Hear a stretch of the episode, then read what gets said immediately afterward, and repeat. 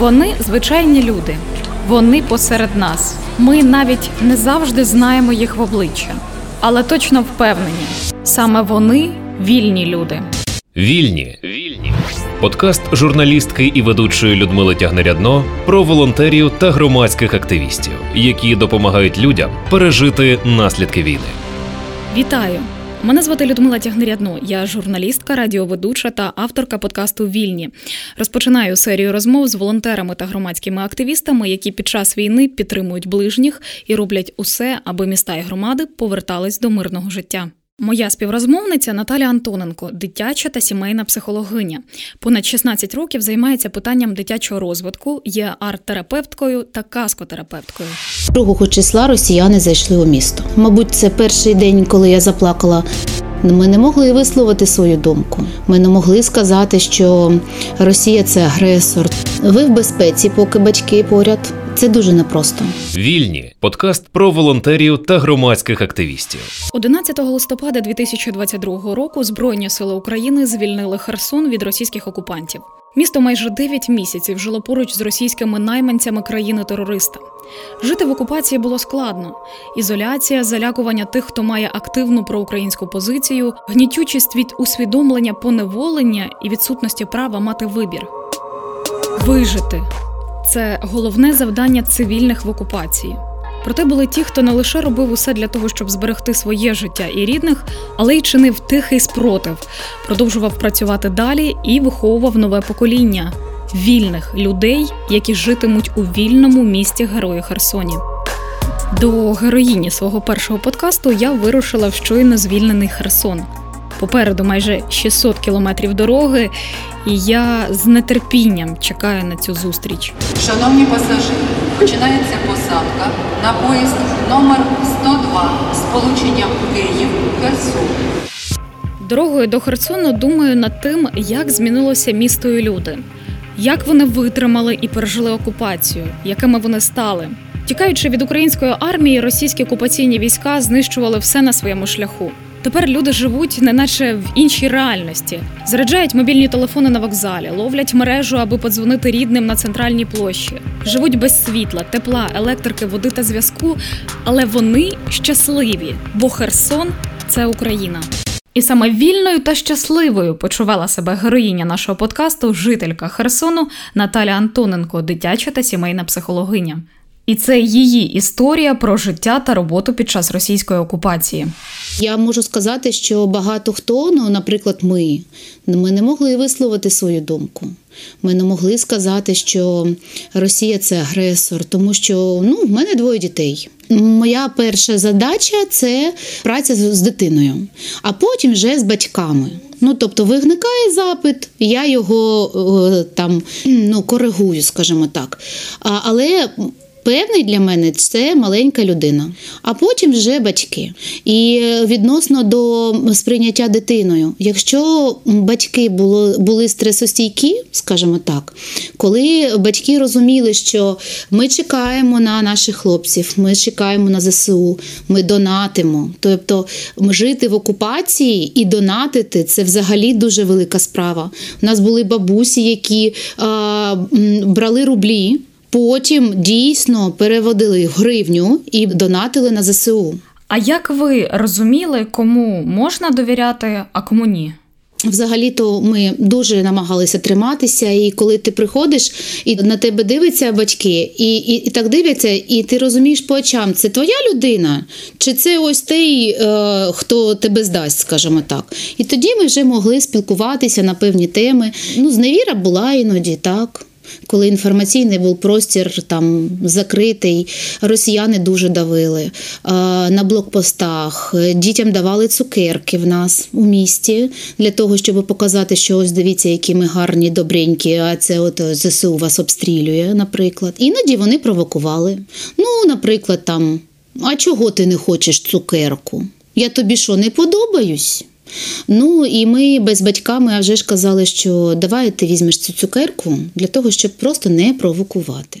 Яке у вас було відчуття, коли 24 лютого почалось повномасштабне вторгнення, і ви разом з дітьми опинились в окупації? 24 числа, коли прокинулися ми, подивилися у вікно і побачили такий хаос жуткий, просто неймовірний хаос на дорогах.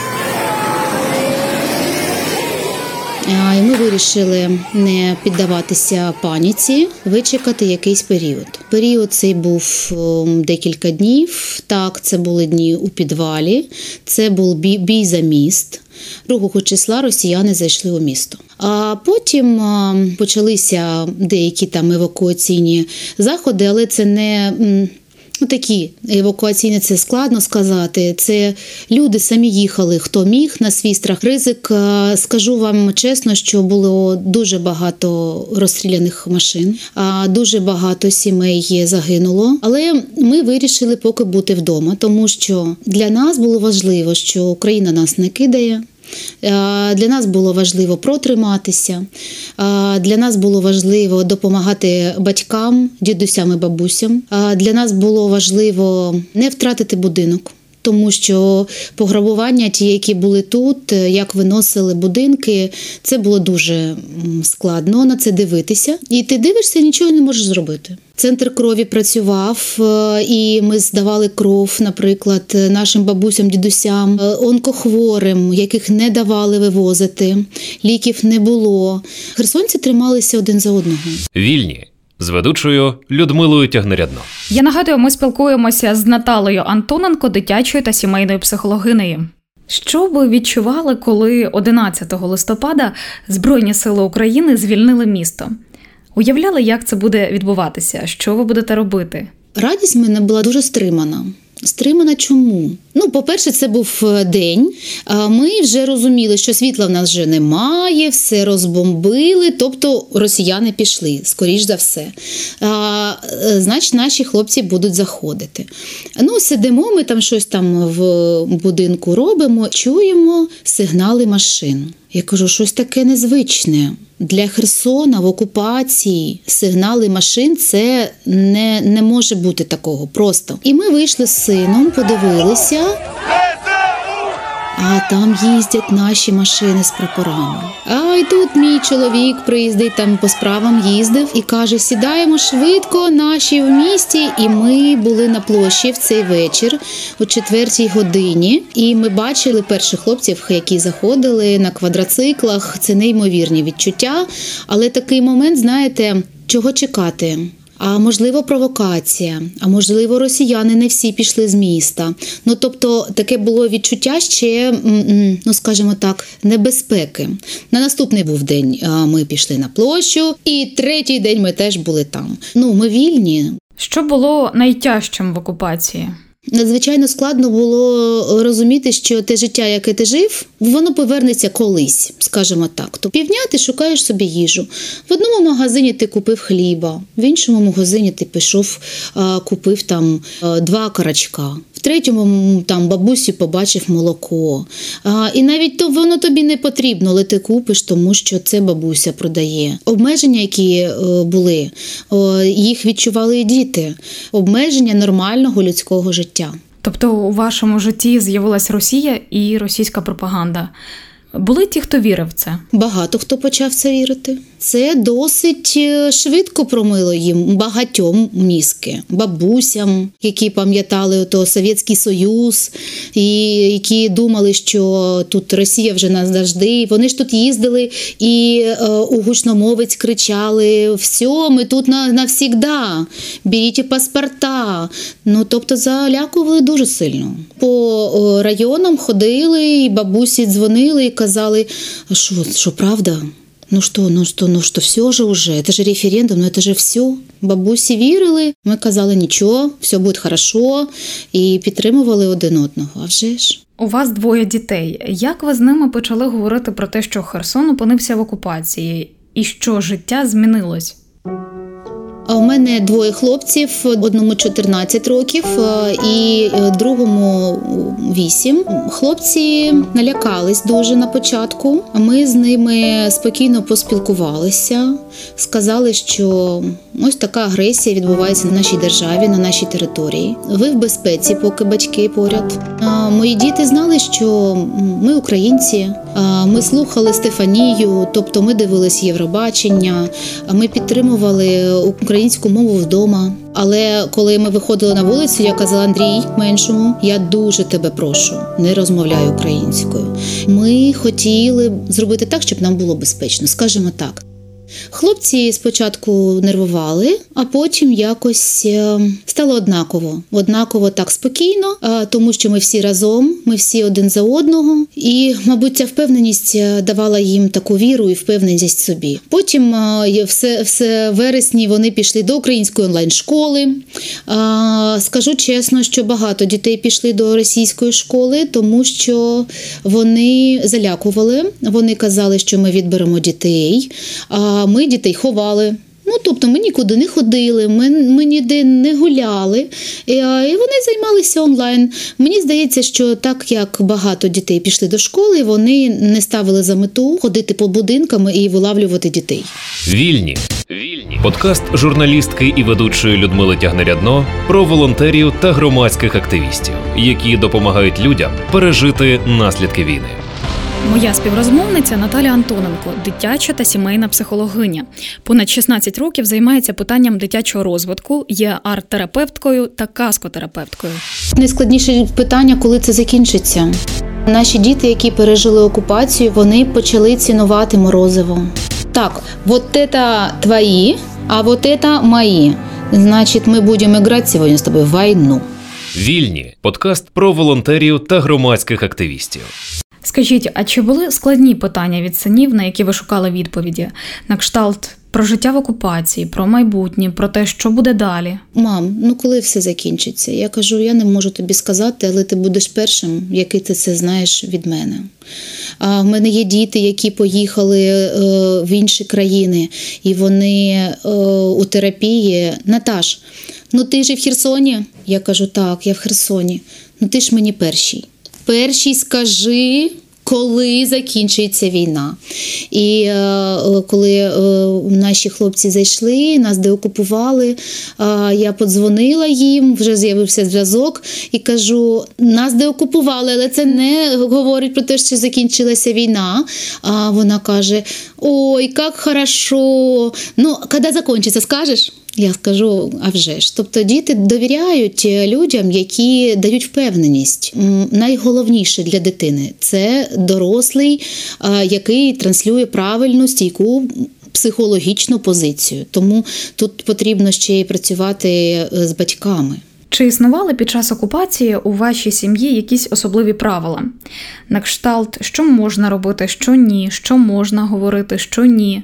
Чи проговорювали ви таке? А вже ж е, правила в нас були це українська мова, тому що не можна було використовувати українську мову. Ну я просила дітей е, просто мовчати і все.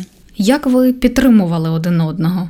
У нас є дихальні гімнастики, е, і ми їх робили на заняттях. У нас є така вправа бутербродік, коли ми обіймаємося усі разом на підлозі. Взагалі-то ми намагалися чути один одного. Розумієте, не просто там. Ну чого ти опять ко мне пристал, да, там, а ну чого б ти хотів? Ну ти ж слухаєш, що я тобі кажу. Тобто взаємодія і е, відчуття один одного це, мабуть, е, таке найголовніше, що було в нашій родині. Хлопчик е, в терапії був в мене, який дуже боявся Чернобаївки. Навіть є малюнок, його я залишила. Після цього він дуже боявся грози. Він ховався на терапії. Був один випадок, коли була гроза влітку, і він ховався під е, стіл. Це, напевно, ну таке відчуття, яке пройде з ним ще довгі роки. А як окупація впливає на психіку дитини? Дитина, скоріш за все, наступні роки свого життя буде думати: ага, безпечно це чи ні? А, а можливо, це чи ні? А, з, іншої сторони, я можу сказати, що наші діти, які пережили окупацію, вони дуже почали цінувати життя. Вони почали цінувати морозиво. Вони почали цінувати е, такі прості, на наш погляд, е, моменти, які є у кожній дитині. Ну, малий дуже е, син розчулився, коли е, наш е, розважальний центр підірвали. Коли хочеш піти ку- купити іграшку, а ти кажеш, сину, ну нема в місті іграшок. Ну нема. Вісім місяців. Ось що було, теж купили. Можливо, ще не завезли. Давай почекаємо. Ну тобто вони вчаться чекати. Мені здається, оцей це те, що пройде з ними ем, так все їх життя. І багато хто з батьків просто оберігали від вибухів, е, від всього для того, щоб дитина менше ну, слухала.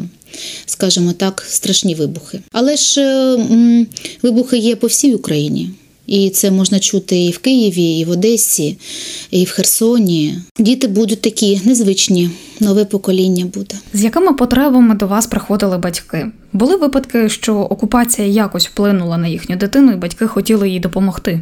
Е, Дуже багато було е, прихованої агресії, тобто, коли дитина сама подавляє в собі собі агресію. Ну там бачить вона того солдата, і вона, ну скажімо, там ненавидить його. Так вона так і каже: Я їх ненавіжу. Ну тобто, це взагалі-то не конструктивне відчуття. А ми ж кажемо: ну, звісно, так буває. Але ж ти ж розумієш, що ми не можемо це сказати. Або дитина їде і бачить, е, там БТР стоїть у центрі міста, або танк. Це безпечно, мам? А вона каже: Ну, не знаю. Давай швиденько додому. І в такі моменти ми е, працювали. Ну, якщо ми вже залишаємося вдома, ми працювали над відчуттям безпеки, над відчуттям спокою, а, над відчуттям того, а що б ти хотів зробити, але якщо ти хочеш це зробити, зробити це ти в арт-терапії. Тобто ми виплескували ці негативні емоції. Багато було у дітей енергії, тому що там раніше можна було піти там на карате, на якийсь гурток. Зараз такого не було. Цього дуже не вистачало. Да і не вистачає, мабуть, і зараз. Хто залишився ще? Вільні з ведучою Людмилою Тягнерядно. Я нагадую, ми спілкуємося з Наталею Антоненко, дитячою та сімейною психологинею. Чи може цей травматичний досвід окупації переслідувати дитину довгий час? Якщо може, то як довго? Е, Я би напевно би казала би, що це, залежить від характеру та темпераменту людини і дитини. Тут дуже все індивідуально. Але те, що це залишається і окупація, і війна е, ще довгий проміжок часу з дитиною, та й з дорослим, а вже ж. Як зібратись батькам у такій ситуації і не нашкодити своїй дитині? Базова потреба це безпека. Її транслює мати для дитини. Тобто, якщо у дорослої мами відчуття безпеки порушено на протязі там свого життя або в дитинстві, вона не зможе транслювати правильну безпеку своїм дітям. Тоді треба їхати і м, шукати більш безпечне для себе і своїх дітей місце. Скажіть, а як ви транслюєте цю безпеку в собі і передаєте своїм дітям? Де у вас береться спокій? По-перше, треба підтримувати певний розклад дня. Для дитини це дуже важливо. А якщо там прокинулися, поїли, зробили ритуали свої, там школа, не школа, можливо, це якась там суспільна праця домашня. А, тобто у кожної родини є свої ритуали, які вона використовує там протягом життя. Це по-перше. По-друге, прогулянки на свіжому повітрі вони повинні бути. Нехай це буде безпечне місце. Що ми ще робимо? Вправу обіймів. Обіймів мало не буває. Ну тобто, це повинно бути одним з ритуалів е, кожного дня. Дихальні гімнастики мені дуже подобаються, коли дитина може покласти собі іграшку на е, груди і подихати, тобто піднімати її догори донизу, догори донизу, відчути, що ти не один.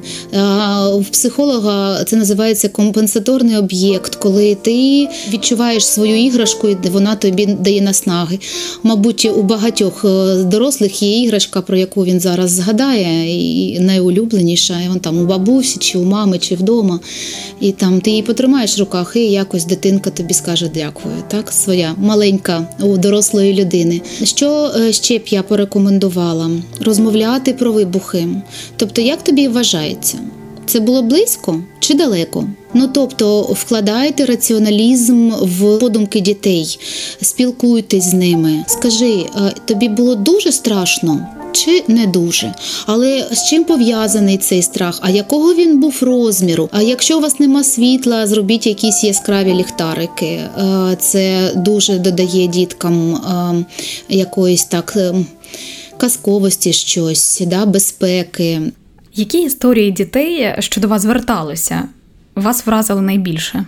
У мене був е, хлопчик, е, який десь за місяць е, чи півтора окупації приніс е, солдатиків і сказав: так, вот это твої, а вот это мої. Значить, ми будемо грати сьогодні з тобою в війну. Йому було 5 років. Кажу: а за кого я буду? Він е, каже: Ти будеш росіянином. А я буду українцем. Він стріляв е, 40 хвилин в мене. Коли дитина програє це, і відчуття там негативу виходить, агресії, да, е, коли він розуміє, що я переможець. Я прийшла додому і сказала, я сьогодні грала у війну. А наступний раз е, це був хлопець з Чорнобаївки, коли е, хлопець малював клітку і саджав туди росіян. Тобто він хотів обезпечити себе від них.